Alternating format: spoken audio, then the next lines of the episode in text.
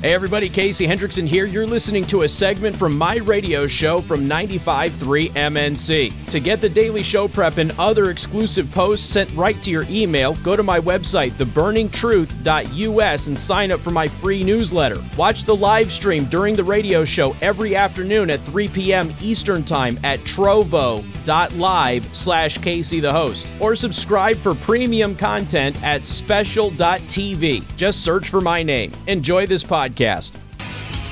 And good afternoon. Thank you for tuning in. News Talk 95.3, Michiana's news channel. I am your host, Casey Hendrickson. And happy Friday to everybody. Hopefully, you're going to have a great weekend. Hopefully, uh, your week hasn't been too rough on you. Hey, joining us on the line is a buddy of mine. Haven't talked to him on the show in quite a while. Lucas Miles. Lucas, how you doing, bud? Casey, I am doing fabulous. As you know, big fan, and uh, always always good to talk to you.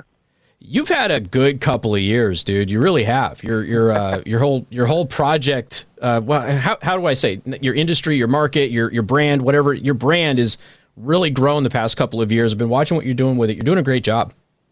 I really appreciate that. You know, it's not uh, it's not probably typical for somebody to see somebody who is a pastor, um, you know, and an author also be a filmmaker and and work in the business world as well. But um, man, God's just opened up some doors in that space, and, and we're enjoying it. Well, I appreciate it. And Lucas Miles is a conservative pastor. He's an author. He's he's making movies. He's got a new book out, and it's called "The Christian Left: How Liberal Thought Has Hijacked the Church." Now, you if I mean you've listened to me for a long time. You you know this is something that I have talked about before. Uh, goal number 27 of the 45 communist goals infiltrate the churches and replace revealed religion with social religion and discredit the Bible and emphasize the need for intellectual maturity, which does not need a religious crutch. And your book addresses that very same thing. Tell us about it. It's exactly right. I mean, look, the left knows that they, in order to win elections, they have to divide the church and the religious vote um, you know, as long as people hang on to a biblical worldview, as long as they hang on to some sort of historic view of Christianity, uh, that is always going to undermine the agendas of the left. Things like progressive views of marriage, sexuality, uh, you know, gender, uh, culture, race, etc. All of those things are really leveled with a true understanding of of, of the Bible.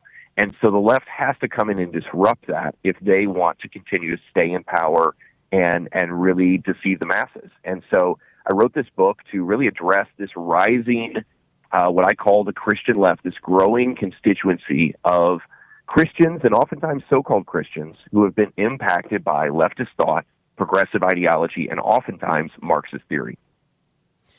Now, when you are looking in your in your book and you're addressing this thing, uh, obviously one of the things we run into quite a bit are these uh, these new churches, which are designed to be slick. You know, they're designed to, and I'm not talking about just churches who worship big and have you know concerts and things like that, but ones that are designed specifically where around the Bible says to be a socialist, the Bible says to be a Marxist, and in, this thought is really started to take root in large swaths of, of American Christianity. Like how what is a defense for that? Like how do people get out of that that mindset and get back to the roots of what what the Bible actually teaches? You know, great point. And you know, I have a lot of people ask me about this book. They'll say things like, "Oh, the Christian left is that like Joel Osteen?" And you know, I think that first of all, I've met Joel. He's a really nice guy. I think that he does great work in the space that he's in. Um, and there's probably fair accusations to call certain ministries maybe Christian light. Uh, that is just sort of a um, you know, it's a positive message. They talk about Jesus. That doesn't necessarily make somebody a leftist, and most of the time that they're not a leftist in that situation. They're just not, they're just choosing to not, you know, kind of hit these hard line issues uh, and and really make their ministry all about that. What we're seeing, and exactly what you mentioned, is we're seeing churches that are actually doubling down on introducing Marxist thought into the church. And it's really rebranded in many cases as what's called the social justice gospel. And all that is is it was you know originally called the liberation uh, liberation theology, the Marxist uh, sort of Catholic uh, blend, and that was introduced into the U.S. and really worked its way into the evangelical church and and uh, certain other denominations. And now we're seeing churches that are, you know, they're flying gay pride flags, they're flying BLM, you know, of the organization. you know, flags and really supporting things that are rooted in socialism. Now, it doesn't take anybody who really knows scripture well very long to sit there and lay out, you know, Jesus was not a socialist. There's actually more evidence to show that Jesus was actually kind of probably rather wealthy, and that's how he was able to, you know, really take time off to do the ministry that he did. Uh, he had all sorts of kings bring him, you know, gold, frankincense, and myrrh, so much so that the the, the king of that land, it, they had so much that they were transporting to him. The king of the land heard that they were in town. Uh, a little bitty jar of uh, of myrrh does not get that kind of attention uh, from the king. So, you know, but with that said, like you know, Jesus taught personal, not only personal responsibility, he taught personal stewardship. Personal stewardship is not a is not a framework of socialism. It's not allowed. Uh, you don't even have the choice to be able to decide what you're going to do. The government will redistribute your wealth for you, not something that you get to choose. Socialism is completely against a scriptural understanding. So did did these types of churches did they become so influential? Were they able to get people? into their pews because the folks that were coming in weren't really Christian, didn't have a place to go, or were they able to actually flip and convert people who had been in a traditional Christian environment? And if that happened, how did they do that?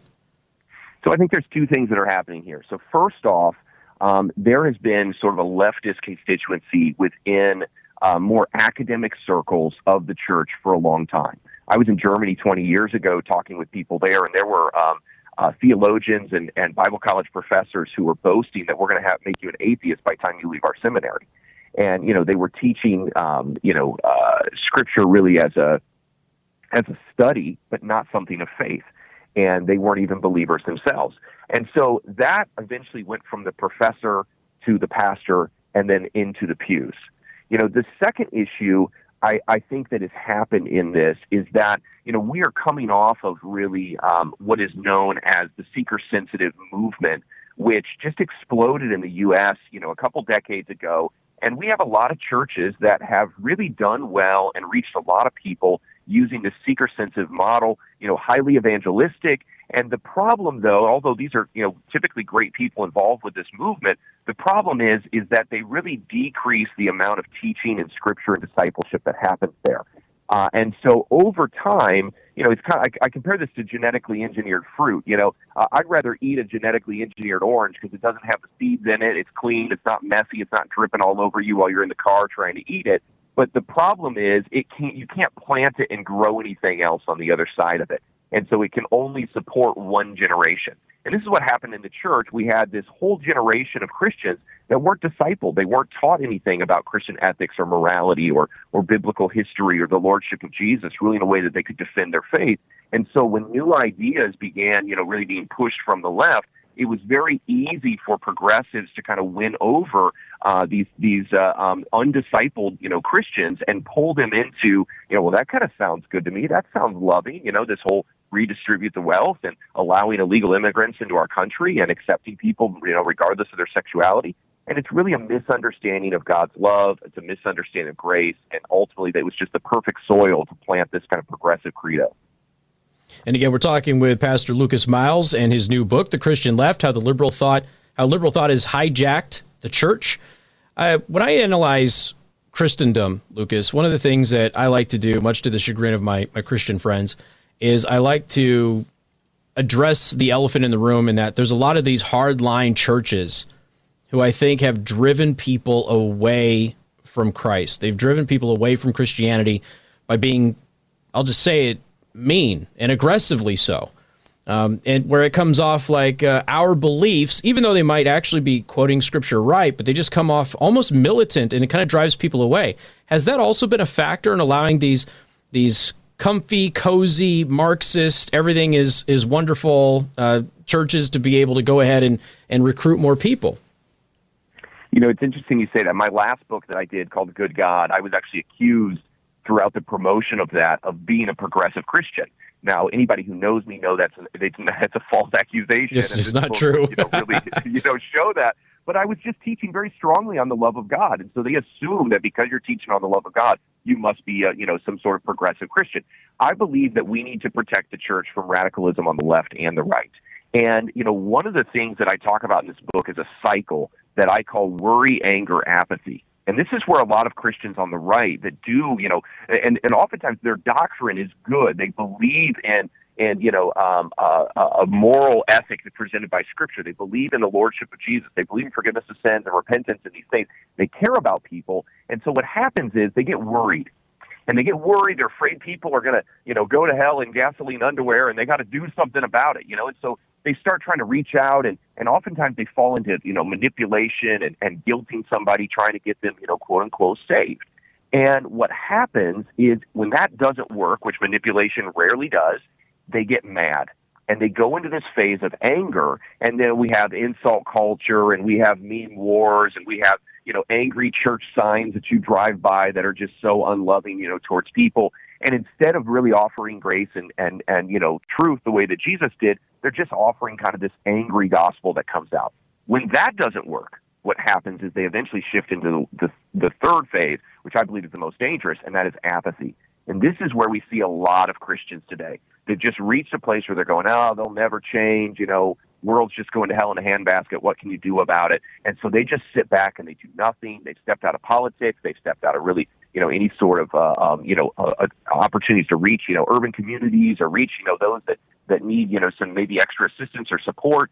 And so they just stopped and they stopped volunteering and they just kind of are warm in the pews until somebody they love falls into some sort of progressive trap or alternative lifestyle and they start the cycle all over again with worry, anger, and eventually apathy. And so, you know, we need to be aware of that. And that's one of the things I wanted to do with this book was create a roadmap for people that really love the Lord, that believe in the Bible, that are, you know, patriots that love this country to be able to give them a way back to a historic biblical Christianity that's based upon Scripture, but that also, you know, really is able to, you know, um, uh, bring life and freedom in the modern, you know, uh, era that we live in.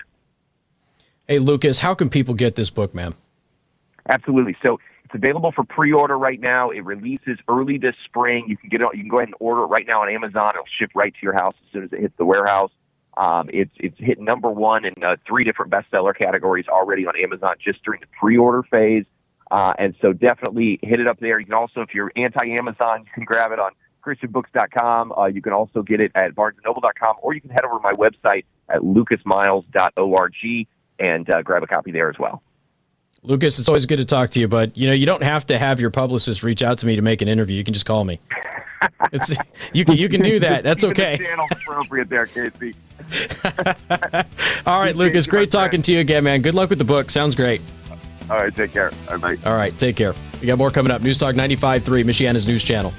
Thanks for checking out this latest podcast on a segment from my radio show on 95.3 MNC. Don't forget to check out my new website with store at caseyhendrickson.com. And if you want knives or custom Kydex holsters, go to my other website, asdefense.com. We'll catch you next time.